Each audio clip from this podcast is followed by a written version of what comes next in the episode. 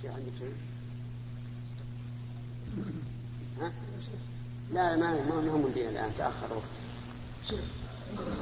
ها؟ تفضلوا أبدا. من من, من انتهى فلي فلي فليمشي.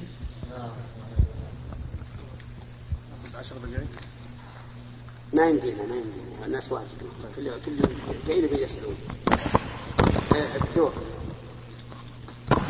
واحد يمين وواحد يسار. هذه العادة. والذين أخذوا من قبل لا ليس لهم حق. نعم بسم الله الرحمن الرحيم.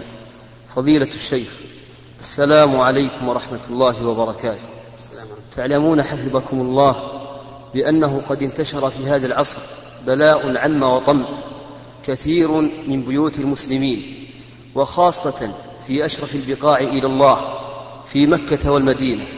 هذه البلية التي ابتلي بها كثير من الناس هي جهاز الدش ولا يخفى على سادة العلماء ما يترتب على وجوده من الفساد والانحراف الظاهر والباطن في الدين والأخلاق.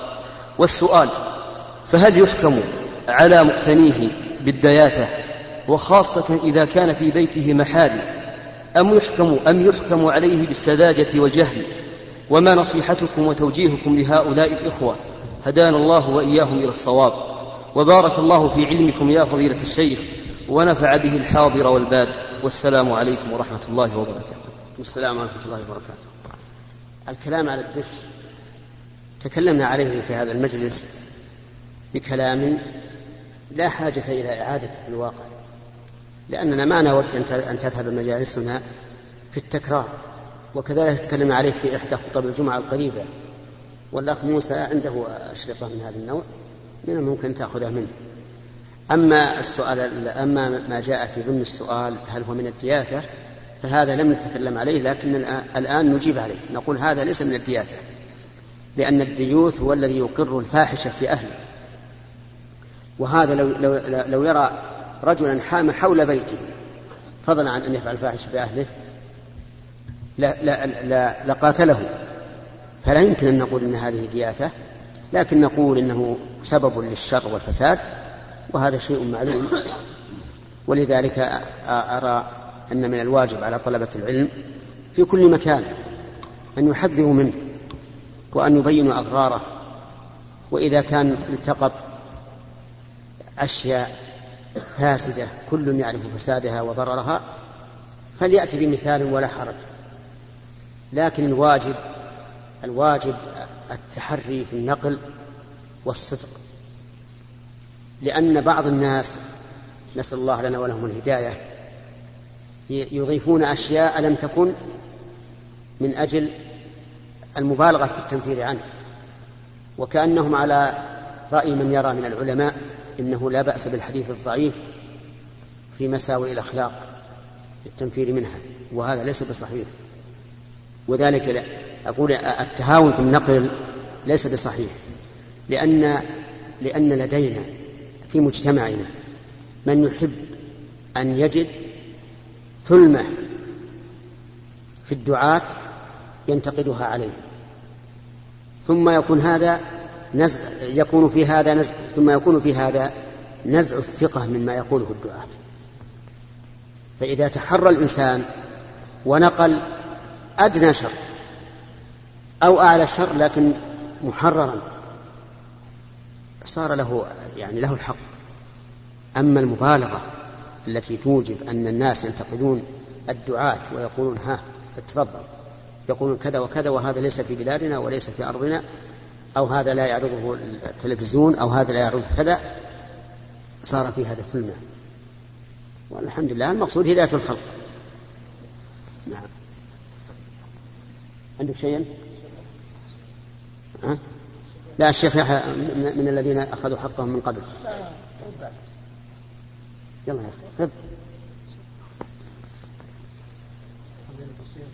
أحسن الله إليك. إذا قال الفقهاء إيه، في سؤال في في ضمن سؤاله مسألة الصلاة خلف الحليق. الصحيح أن الصلاة خلف الفاسق حليق أو شارب دخان أنها صحيحة.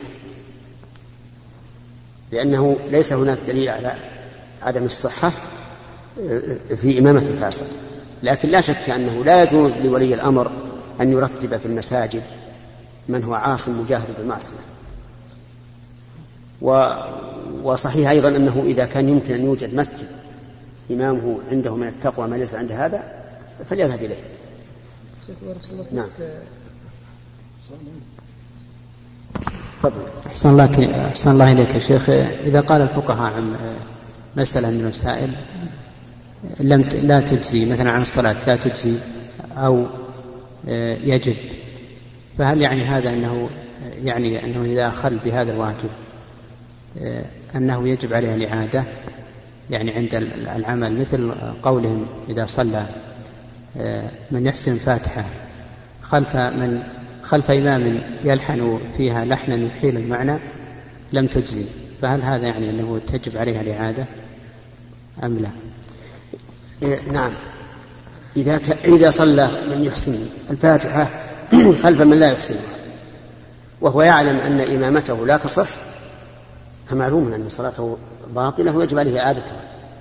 أما إذا كان يجهل وقد أتى بالفاتحة هو أي المأموم على وجه صحيح فصلاته صحيحة. إذا كان جاهل لا يدري وهو أتى بالفاتحة فصلاته صحيحة. اللي بعد. طيب إيه يلا يمديكم نعم. يا الله مع السلامة. الله يحفظك جزاك الله خير. جزاك الله خير شيخ. اي نعم نعم. إحنا اخوانك زملائك من الكويت. نعم. لو تفضل يعني فضيلتكم إجابة على سؤالين يعني سؤال عام. يعني لأن ظاهرة منتشرة عندنا بالكويت. سؤال واحد. اي مثلا السؤال خاص. شوف الأهم. شوف الاهم شوف الأهم. الاهم أتعلق بوظيفتي يعني إذا سمحت. تفضل. الانسان الخاص ما ودك يسمعون خلى بيني وبينك. اي أحسن شيخ. إيه؟ على خله طيب. زين شيخ عفوا عندنا الحين ظاهرة منتشرة في الكويت وهي أن كثير من الشركات آه، تعلن عن بيع يعني بضائعها وعن من يشتري مثلا بعشر دنانير فأكثر يدخل في السحب ويكون هذا السحب فيه سيارات وجواز أخرى. وهذه ظاهرة انتشرت يعني خاصة في الاونه الاخيره انتشار كثير. فنريد أن نثبت سمعنا من فضيلتكم ان إن ذلك لا يدخل من مياه نصيب أو إيه. فنرجو أن تأكلوا ذلك هذه بارك الله فيك الآن التجار وكذلك الصناعات. عليكم السلام. يعني بدأت تكثر السلع والصناعات وأتخم الناس منها. وصارت البيوت كما تشاهدون الآن يكون الواحد عنده في بيته عدة أنواع من الأواني عدة أنواع من الفرش عدة أنواع من الألبسة فصارت الشركات الآن وهي كما تعلمون مادية بحتة تجعل جوائز. من اشترى كذا فله كذا جائزة.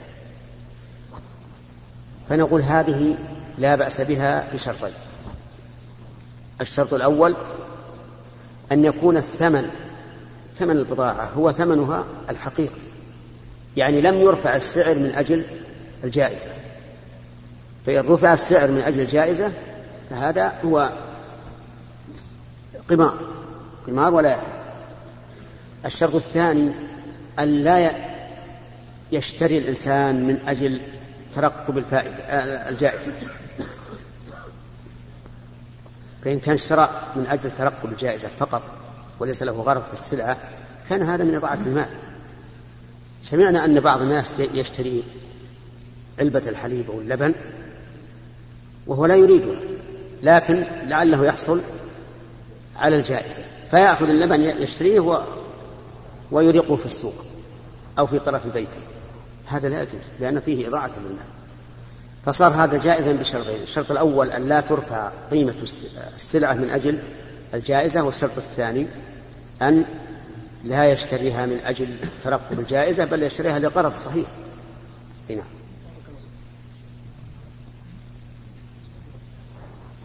لا أنت من القوم الذين أخذوا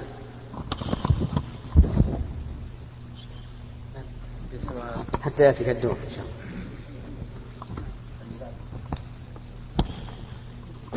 مو من هنا؟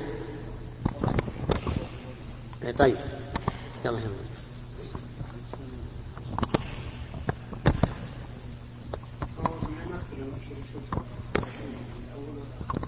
طيب آه، انتظر شيخ إبراهيم.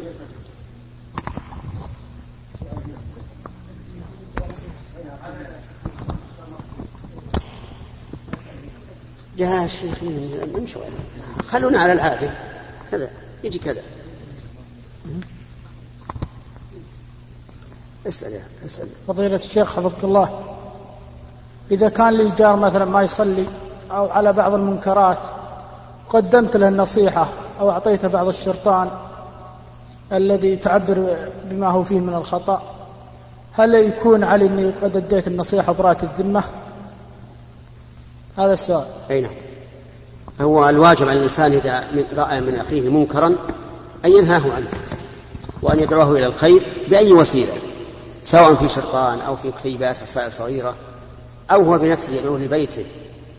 لا بأس أن تدعوه لبيتك تصنع له مثلا وليمة أو شاهي وتكلمه في الموضوع. وقد يكون تأثير الأخير هذا أكثر من تأثير الأشرطة والكتيبات لأن الأشرطة والكتيبات قد يسمعها ويقرأها وقد لا يسمع ولا يقرأ. لكن إذا اتصلت به أنت بنفسك وزرته في بيته أو دعوته إلى بيتك قد يكون هذا أنفع. والمهم هو الإصلاح. وسبيل الإصلاح تختلف باختلاف الناس واختلاف أحوالهم وتقبلهم. والعاقل الحكيم هو الذي ينزل الأشياء في منازلها. ها؟ أي ولكن ما استفاد. خلاص إذا أعطيت الأشرطة والرسائل الصغار هذا منتهى قدرتك. الله عز وجل يقول ذكر. فذكر إنما أنت مذكر لست عليهم بمسيطر. من هنا. بسم الله الرحمن الرحيم. فضيلة الشيخ السلام عليكم ورحمة الله وبركاته. السلام ورحمة الله وبركاته. ما رأيكم ببيت الشعر الذي يقول والمغني الذي يقول هذا البيت؟ كل الوجود يفنى إلا هواك يا وطني. وهل من ردد هذا البيت دون معرفة أو دون قصد لمعناه يعتبر هل هو أول من الشرك والكفر؟ وهل من يردد هذا البيت دون قصد لمعناه يعتبر مشركا أو كافرا؟ أفيدونا وفقكم الله لما يحبه ويرضاه نعم. كل الوجود يفنى سوى هواك يا وطني. الوجود يدخل فيه الرب عز وجل لأنه واجب الوجود. فمدلول هذه الكلمة خطير جدا.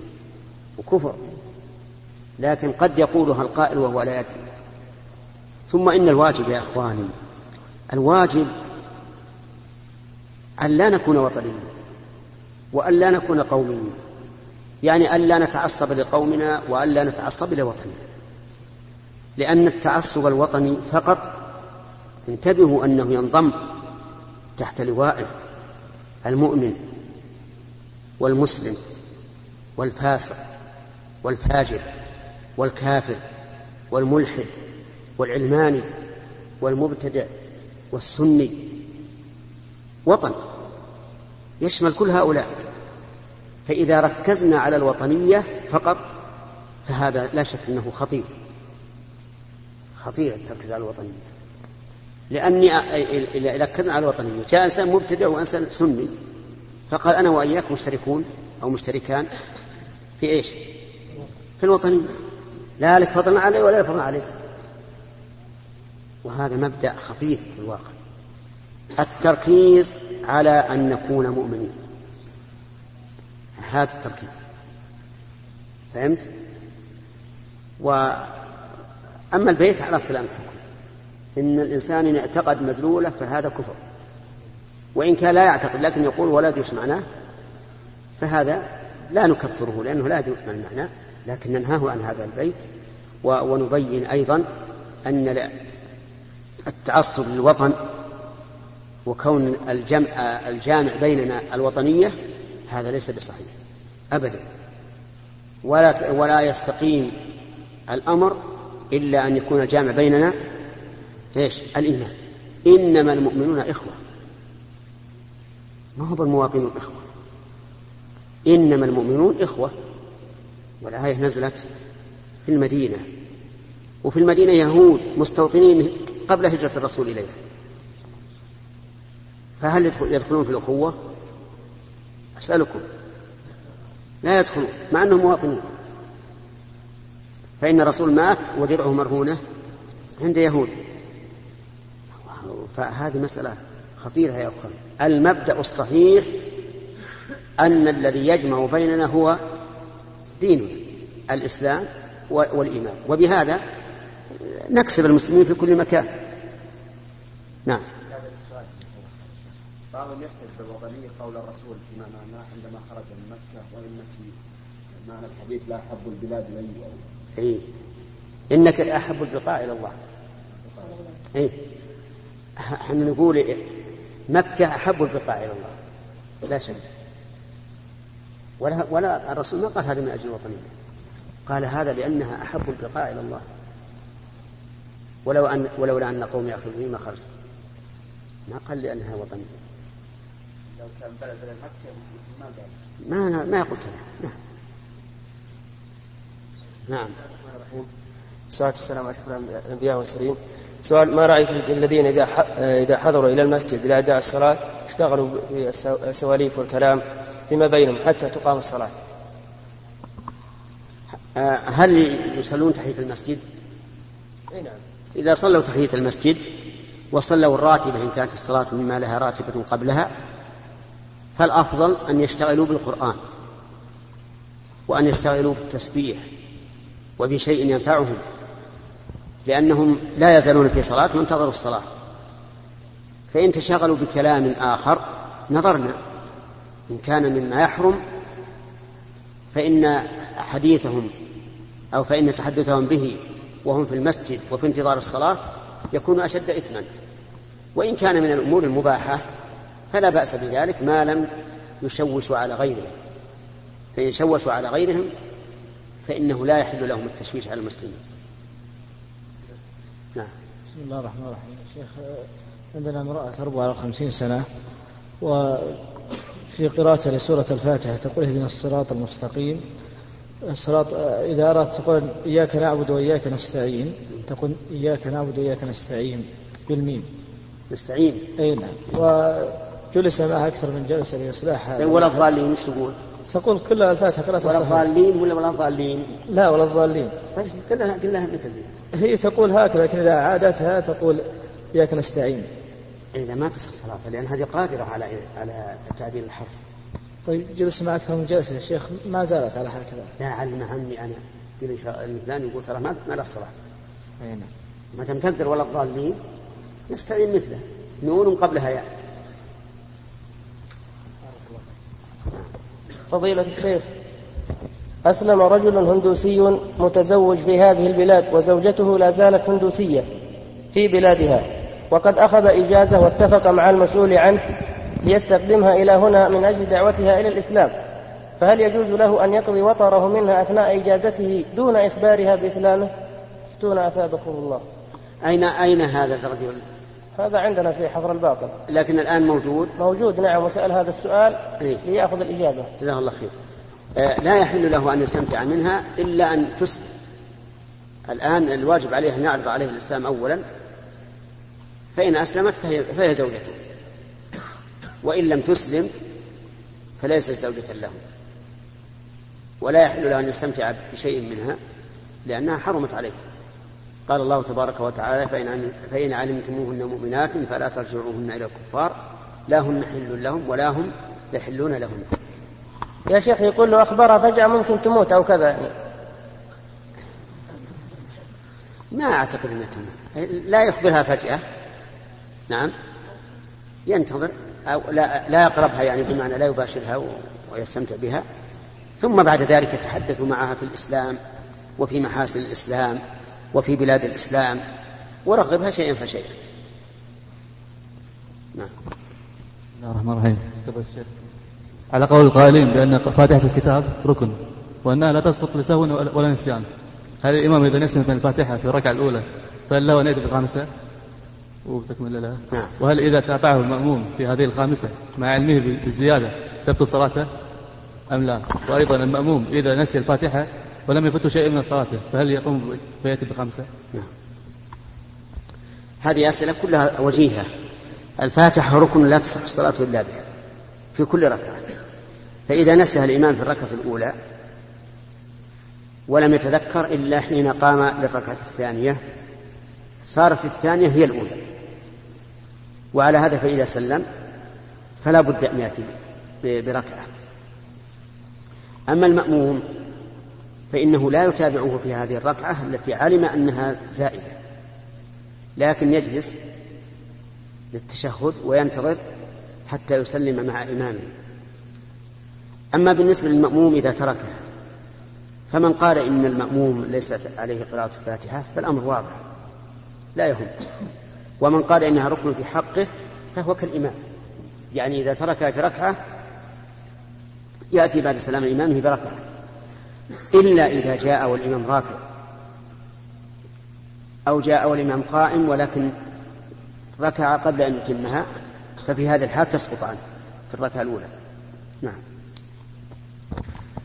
فضيلة الشيخ السلام عليكم ورحمة الله وبركاته. السلام ورحمة الله وبركاته. ما حكم إعادة الأذان إذا كانت مكبرات الصوت عطلانة في وقت الأذان الأول؟ وكانت الإعادة في نفس وقت الأذان. يعني أذن أولا بدون مكبر صوت. أيوة عطلانة. نعم ولكن وأعاد الأذان في نفس الوقت. أقول المساجد اللي حوله تسمع. أو ما فيه إلا هذا المسجد. لا في مساجد بس عطلان أنا فاهم. هذا المسجد عطلان. نعم.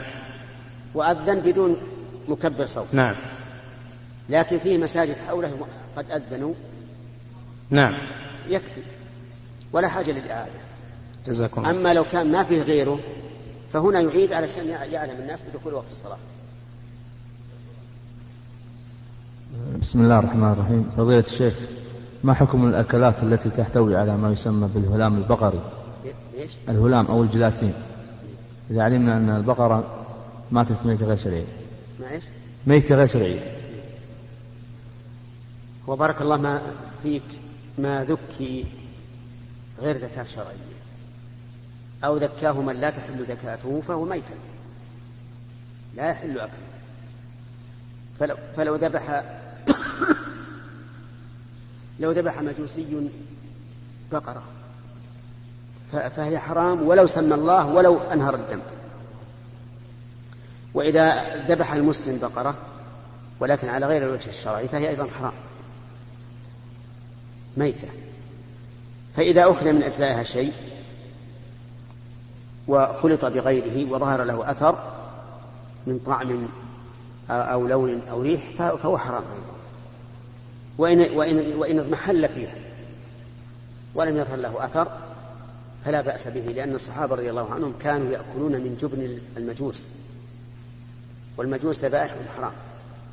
لكن لا يؤخذ من من الانفحة إلا القليل الذي لا يظهر أثره في الطعام فدل ذلك على أن الشيء الذي لم يظهر أثره لا أثر له. نعم. لا ما تعدى؟ سنة من بلدها بدون محرم بصعوبة إحضار المحرم لها. وخصوصا أن البيوت قد توسع في النساء الآن قد كثر كثرت عليها الأعمال لخروجها للدراسة. وهل يعد هنا من الحاجات التي تتنازل منزلة الضرورة. أولا بارك الله فيكم ينبغي أن نستغني عن الخدم ما أمكن. يعني ولا نأتي بالخدم إلا للضرورة القصوى. وذلك لأن بقاء المرأة في البيت عاطلة لا تتحرك ولا تعمل هو يضر عليها في بدنها ويضر عليها في في تفكيرها أيضا. لأنها ستبقى غير متحركة. فيحصل معها الرهال يحصل معها السكري يحصل معها أيضا التبلد. وكذلك بالنسبة للفكر لأن اللي ما يعمل ما يتحرك فكره فربما يستولي عليه الوساوس والهواجيس الضارة. لكن إذا دعت الضرورة فلا بأس إلا أن نرى أنه لابد من أمرين. الأمر الأول أن تكون الخادم مسلمة والأمر الثاني أن يكون معها محرم أما الشرط الأول فلأن الكافرة لا ينبغي أن تبقى بين جنبيك في بيتك مع أهلك مع أولادك لو لم يكن من مضراتها إلا أن أهل البيت يقومون يصلون وهذه المرأة لا تصلي فيقول الصغار سبع سنين أو شبهة ليش اللي ما تصلي معناها ما في صلاة ولا في لازم صلاة. هذا إن لم تكن تعلمهم دينها.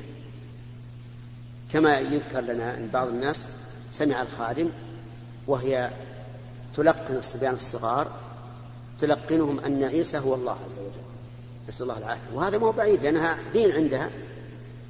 دين ينفع ويقرب إلى الله. قد تقول هذا قد تفعل هذا. أما الشيء الثاني المحرم لأنه ورد يعني سمعنا أشياء فظيعة إذا لم يكن معها محرم ولا سيما إذا كان في البيت الشباب مراهقون. فإنه يحصل كذلك فتنة وشر وبلاء. لهذا لا لا أرى رخصة للإنسان يأتي بخادم إلا معها محرمها. وسيستفيد من المحرم.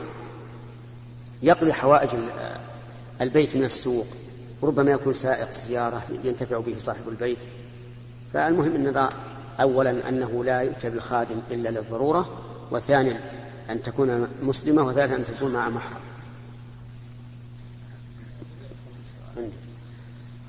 السلام عليكم ورحمة الله وبركاته. السلام ورحمة الله وبركاته.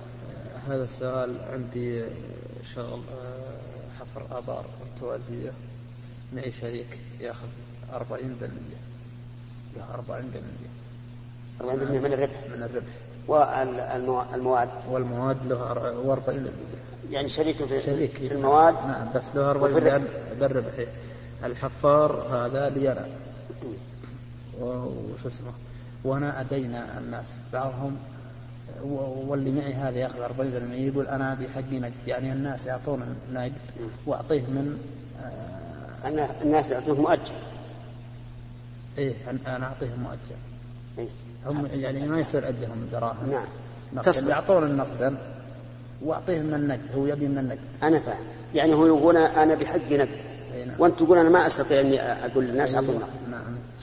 وما السؤال؟ هذا يعني اولا كيف تعطيها 40% وهو مو بالشغل والدراهم مهم. لا هو يشتغل بنفس الحفار عمال